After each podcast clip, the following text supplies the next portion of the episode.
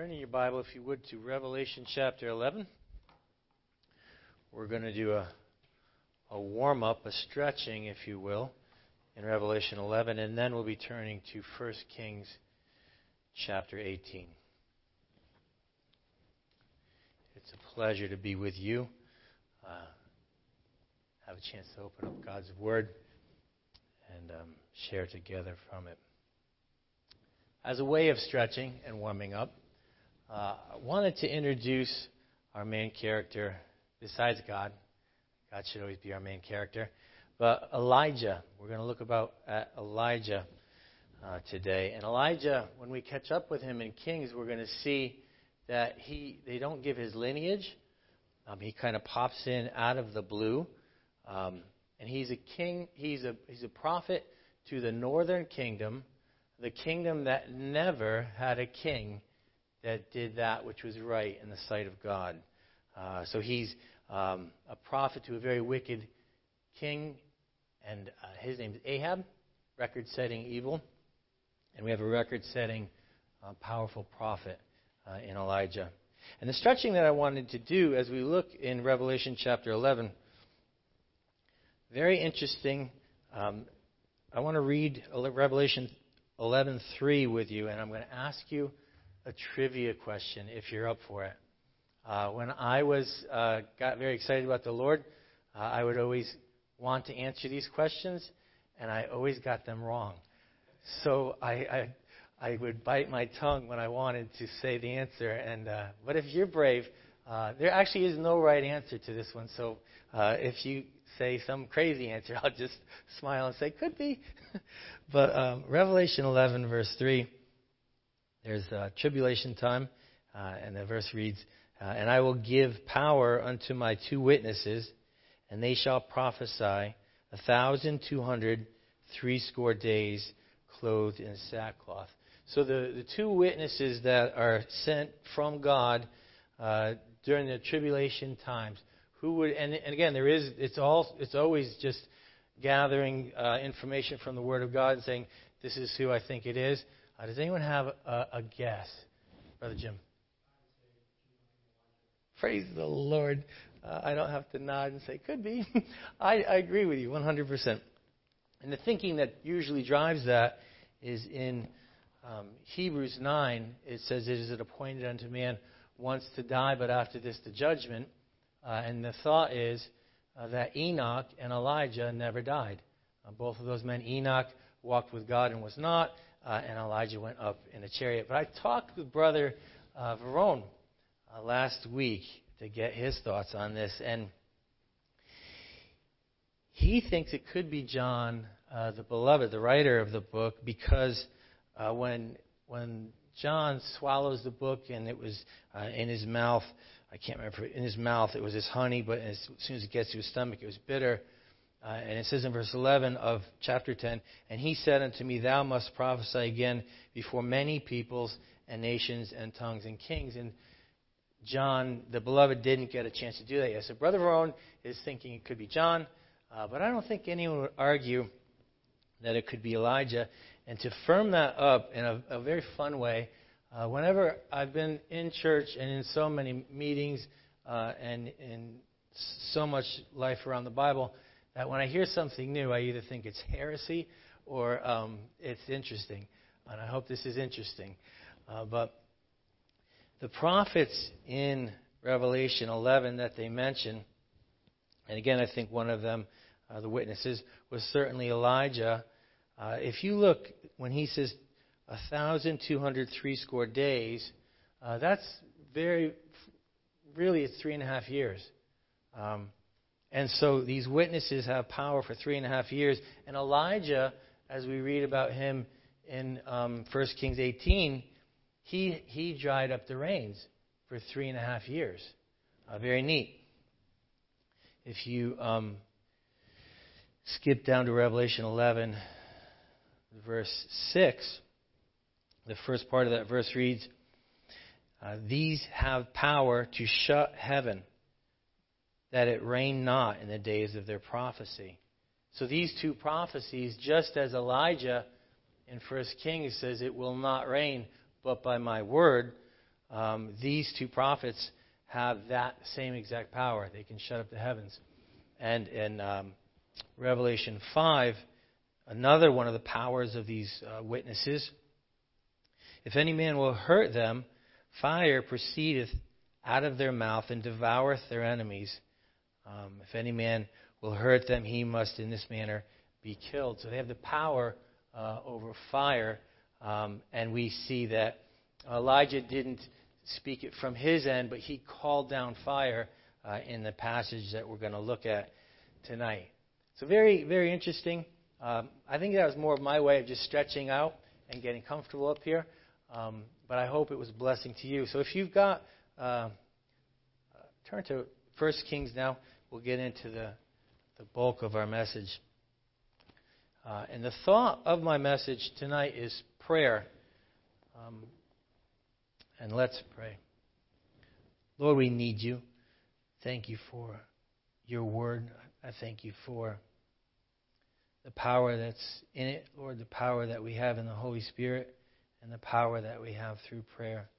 Lord, let us not be wanting uh, in any of these areas, Lord, but would you strengthen, uh, would you uh, intentionally, Lord, might we be diligent uh, about what you put before us. In Jesus' name, amen. Amen. D.L. Moody said that every great movement of God can be traced to a kneeling figure. And so it is, I believe, with Elijah, um, a mighty man of prayer. But why is it when we think of Elijah, we don't often connect the prayer?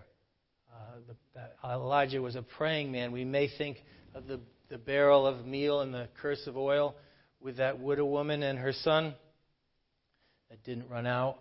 We might think of the fire that he called down from heaven or the chariot of fire.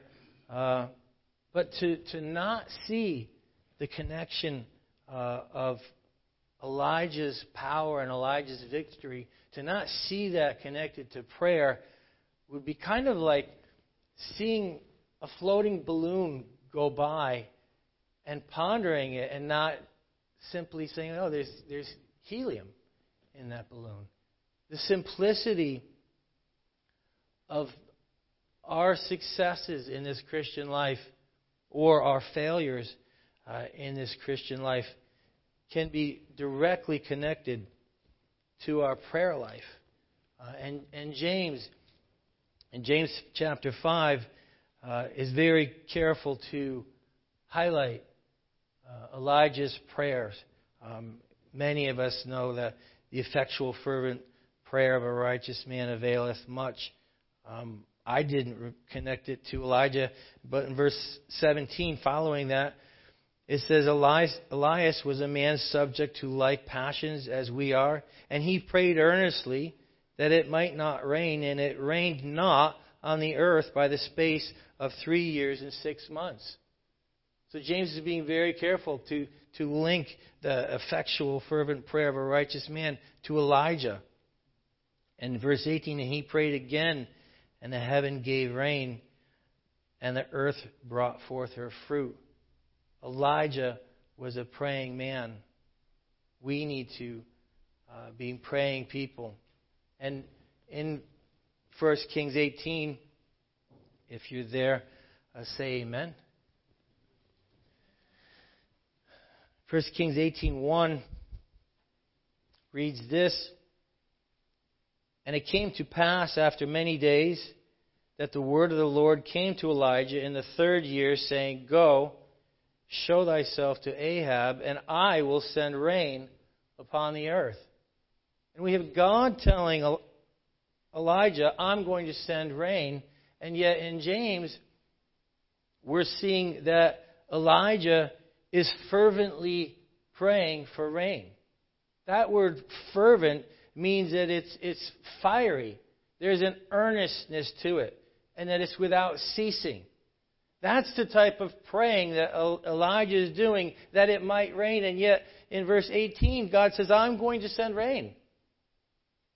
And if you ponder that a bit, I believe the conclusion that you'll come to is that God has a will but like with Daniel praying to God there's a spiritual battle. And we, we saw in Daniel that the spiritual force is held up the work that God was trying to do, but it was overcome by prayer. And so it is here. As God says, I'm going to send rain, Elijah is fervently praying that God's will would be accomplished. And in our lives, I wonder about the prayer. And I know we're at a prayer meeting. Praise God, we're at a prayer meeting. But I've been to prayer meetings myself. And maybe this word is just for me, but I wonder if our prayer life is lacking. There were times uh, in my life where I had a, a particular time and a particular place that I would pray. There was a spot on the carpet, uh, and there was a time in the morning, uh, and I would pray. And I remember after about a year or two, I was thinking to myself, I wonder if as time passes, uh, and maybe I get old and the kids go into that room and they look at that carpet, if they'll see two worn spots where my knees uh, prayed. Uh, and the thought came to me while I wasn't in the room. And so I poked my head into the room to see if I was gaining on it at all. Uh, and it was clean as could be. There were no wear marks uh, in the room. And actually, uh, after that, as I would kneel to pray, I would kind of give a wiggle to try and speed up the wearing process so that maybe there was a hope of it. But I wonder is our, is our prayer life, if it says effectual, fervent prayer, um, that means it's going to get the job done. If our prayers are what's required to get the job done, God says, I'm sending rain and Elijah has to pray it in. Is our prayer life going to be effectual?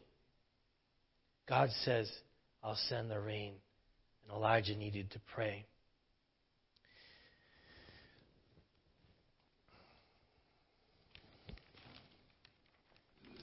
This enemy of prayer we know to be sin. You'll turn with me to Isaiah 59, it's a very well known verse.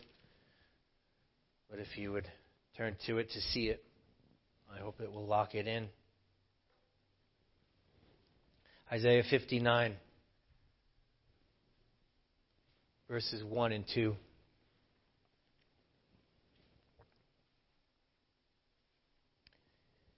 Behold, the Lord's hand is not shortened that it cannot save neither his ear heavy, that it cannot hear. But your iniquities have separated between you and your God, and your sins have hid his face from you, that he will not hear you. Is there sin in your life? We want our prayers to be effectual, and uh, depending on our situation in life, for many of us, it's urgent that our prayers are effectual. But do we view sin as God views it? Sometimes when I'm standing behind my table saw, I think, uh, I don't know what, why I try and connect spiritual things to physical things, but I see my saw blade spinning. And it's spinning and it's spinning, and I see what it does to the wood. And I say, you know, if only I could view sin like that blade. If I touch it, it's going to hurt me. That saw blade doesn't care what I touch it with. It doesn't care how bad it's going to hurt. It's going to cut. And sin, most assuredly, is going to block as we call out to God, probably with a prayer that should be effectual, the need of our loved one far from God, physical things that causes grief. Pastor and I are both familiar with uh, a word, the SawStop. And um, there's a mechanism that you get, uh, and it's a, it's a whole system. And if you touch the, the blade with anything that's flesh, um, there's a cartridge like a, a, an airbag. And if you just touch it, uh, a mechanism drives this uh, piece up from the bottom and welds it and, and instantly stops it. I'm too cheap to buy it because I touch it on occasion and I don't want to buy a new blade and a new uh, cartridge. But unlike the saw stop, $70 for the cartridge and probably $100 for the blade, why is it that we continue in sin? Repentance to God has been paid for by the blood of Jesus Christ. Why do we continue to dabble in sin and not just repent? In uh, 1 Kings, if you're there still, let me join you. 1 Kings 17. Elijah's prayed for no rain, and it hasn't rained. The land has been uh, there's been drought, there's been famine, and he has pronounced this to King Ahab. Because of Ahab and Israel's sin, the idolatry that's crept in.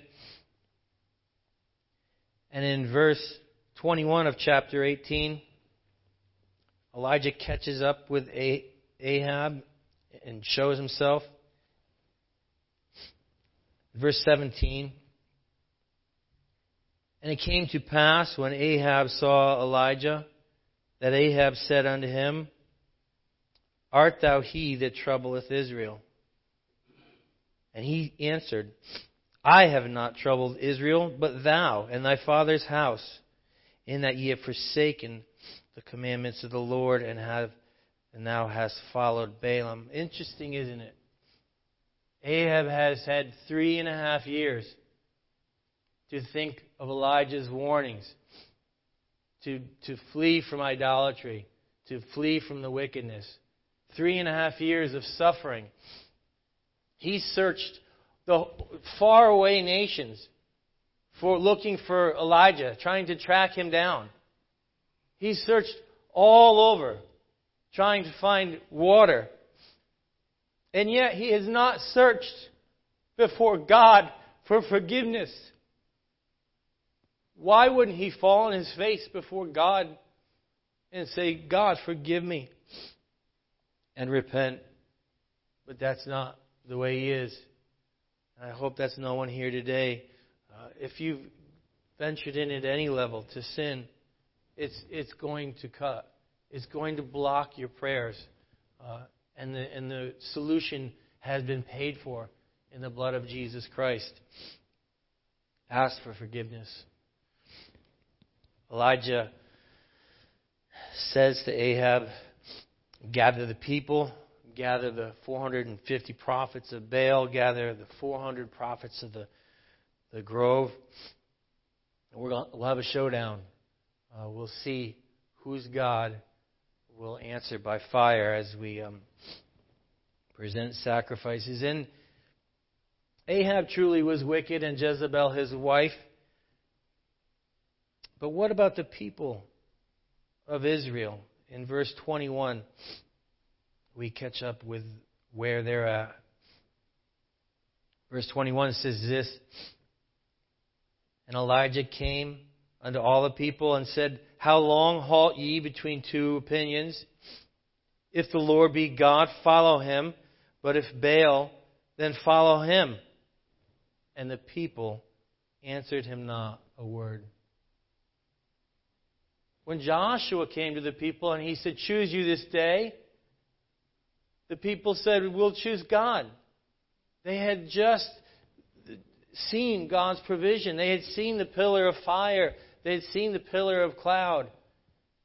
And Joshua said, Consider these things and choose. And now here we are, several generations. And Elijah says to the people of Israel, choose between two opinions. If the Lord be God, follow him. But if Baal, then follow him. They begin to prepare the bullocks. Each one of them uh, is given a bullock, and the preparation begins.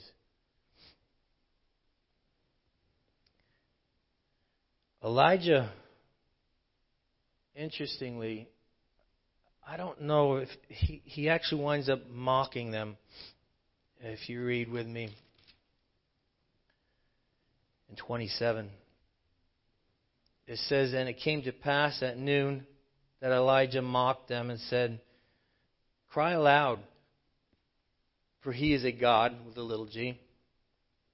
Either he is talking, or he is pursuing, or he is in a journey, or peradventure he sleepeth and must be awakened, awaked.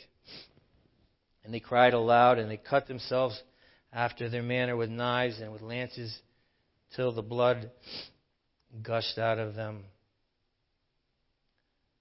I'm happy that we serve a God that it's orderly. Uh, he does not require any um, eloquent words. He doesn't require uh, any display. He requires uh, a broken and a contrite heart. He requires the blood of his Son uh, to hear that first prayer of God, would you forgive me? If you'll read with me from 30 to 35, it says, And Elijah said unto all the people, Come near unto me. And all the people came near unto him. And he repaired the altar of the Lord that was broken down. And Elijah took twelve stones, according to the number of the tribes of the sons of Jacob, unto whom the word of the Lord came, saying, Israel shall be thy name. And with the stones he built an altar in the name of the Lord, and he made a trench about the altar, as great as would contain two measures of seed.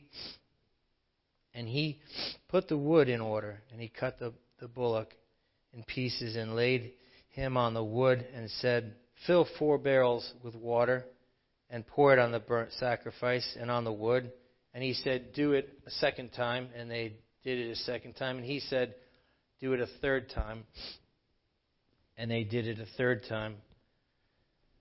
And I want you to think with me this is a time of drought. When Elijah asks the widow woman in the previous passage for a glass of water, he was asking a big thing. Um, and she got it for him. And she, in her faith, moved God to sustain her and her son. Here, Elijah's asking for barrel after barrel of water. And I don't know if it was because of a fear of Elijah or a fear of God, but Israel acted in faith. And we see, I believe that was the thing that stirred God uh, to, to turn their heart back to Him. They acted in faith and they gave that which was precious um, and they poured it on to the, uh, to the sacrifice there prepared. Verse 36 through 39. And it came to pass at the time of the offering of the evening service that Elijah the prophet came near and said, Lord God of Abraham, Isaac, and of Israel, let it be known this day that thou art God in Israel, and I am thy servant, and that I have done all these things at thy word. Hear me, O Lord, hear me, that this people may know that thou art the Lord God, and that thou hast turned their heart back again. Then fire of the Lord fell and consumed the burnt sacrifice and the wood and the stones and the dust, and it licked up the water that was in the trench. And when all the people saw it, they fell on their face and they said, The Lord, He is God. The Lord, He is God. When faith is exercised and prayer is made, God moves. I believe that there's something in each of our lives that God wants to do. And that God has, has planned it before we were born. And that the accomplishment of it is going to require more than the five minute morning prayer. And the accomplishing of it is going to take more than are grown up. Now I lay me down to sleep. It's going to require fervent prayer to be effectual. And I believe as the need in our life is turned up, we should be praying more. There shouldn't I shouldn't have to wiggle my knees to tr- try and create a spot on the rug where I pray. There should be a spot there because I pray often and fervently.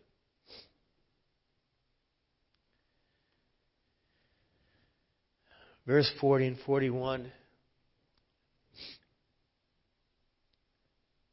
And Elijah said unto them, Take the prophets of Baal, let not one of them escape. And he took them, and Elijah brought them down to the brook Kishon, and slew them there. And Elijah said unto Ahab, Get thee up, eat and drink, for there is a sound of abundance of rain. There's a word in the Bible to mortify, to kill. Um, your word, uh, mortgage, comes from a similar word. You want to kill that debt. And there's something in our lives that we need to, to kill. And I believe as you start to see little steps of victory, I've seen little steps of victory. Uh, this was not a little one. I mean, fire comes down from heaven. The people were excited. They, they, they did what the prophet said. We brought your barrels, and fire fell from heaven. And as they see this, it encourages them to follow God even more and, and mortify some things called idols in their life. And these, these leaders of, of idolatry, these pagan priests, he actually puts them to death. And he said, Let's not let one of them escape. And those people that had nothing to say for God, as they took that baby step of faith and they see fire come down from heaven, they say, Now, yes, let's, let's kill these prophets. Let's move on for God and let's see bigger and better things. Uh, let's you and I rejoice in another opportunity to pray, to pray effectual, fervent prayers. For those of you that are getting older, and at night there's one more trip to the bathroom than there used to be when you were 20 or 30, might that be a time for you to say, God, I'm happy to be up. Let me go through those prayers that are on my mind and that you put on my heart for my brother, for my sister in Christ or in, in our family, for our pastor and for his family, uh, for the vision that he'll have for White Oak Baptist Church, for the church member is wanting you to grow and, and mature and, and lead and uh, you were a disciple, now you're a discipler. Uh, you, one point, heard the gospel, and now you share the gospel. God has something for you. Will it be missed because of a lack of prayer? Seemingly simple, no cost other than time to you. I wonder I didn't have the time really or the inclination to do it and follow it through. But there's unclaimed money uh, in the U.S. and it's there. Uh, I checked it actually. I think I had, probably had my wife do it for me. She does everything for me. Uh, but I wonder if there's unclaimed victories in your life that are unclaimed because we couldn't take another couple minutes and say, God, I need to pray more. God, I believe. And we'll hear and see the results and grow as God would have us to grow. Verse 42 So Ahab went up to eat and to drink, and Elijah went up to the top of the top of Carmel, and he cast himself down upon the earth, and he put his face between his knees. He said, What's the problem, Elijah? You just told Ahab it's going to rain. We know from James that it was Elijah's prayers that stopped the rain, and it was Elijah's prayers that needed to bring the rain. And it's not raining yet. And he's committed. I believe the king probably had guys watching him. Uh, not that they could have stopped Elijah, but he said it's going to rain. And when he cast his, uh, when he put his face between his knees, are you seeing the fervent prayer? He's he's serious about this, and he says in verse 43, he said to his servant, "Go up now, look." Toward the sea, and he went up and he looked and said, There is nothing. And he said, Go again seven times. And by fast forwarding to seven, I think we've robbed of two and three and four and five and six. When Elijah has prayed, God, uh, you said it and I haven't seen it yet. And God, you've said it and I haven't seen it yet and he's fervently praying the will of God, calling down not the fire, but calling down the will of God on his life. Fervently praying. And verse 44, and it came to pass at the seventh time that he said, Behold, there arises a little cloud out of the sea like a man's hand. And he said, Go up and say unto Ahab, Prepare thy chariot and get thee down, that the rain stop thee not. And it came to pass in the meanwhile that the heaven was blackened with clouds and wind, and there was a great rain. And Ahab rode and went to Jez- Jezreel.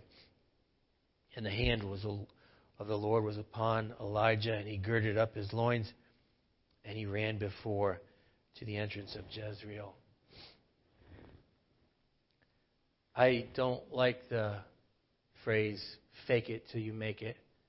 Um, I don't like it at all. If you shouldn't fake it. If I can't produce this, I shouldn't fake it till I make it. But I don't think it's faking it for the Christian when our finances are tight, when our health is in jeopardy, when our grandchildren or our children are wayward. I don't believe it's faking it to say it's God's will that they know Him and walk with Him. It's God's will that they would be in fellowship with family and with God. And I'm going to pray it. And I'm going to exclaim that God is able. And I'm going to believe it. Today for you and for me as I close, I would encourage us consider your time of prayer. Honestly, if it's effectual, it's sufficient, but I, I can't believe that everything that you've prayed for is, is come about. Mine hasn't. Uh, let's increase our time of prayer. Let's excitedly wait. Uh, I'm not saying that we're going to call down fire from heaven, um, but I believe some of the miracles that we're asking for is as big as that. I know some people that want nothing to do with God. Um, I would give my life for that. They would give their life to God. I would, I would trade it to me, that's as big as fire coming down from heaven. Do I care enough to pray more than twice a day? Let's bow. Lord God, for each one that's come, thank you for their faithfulness.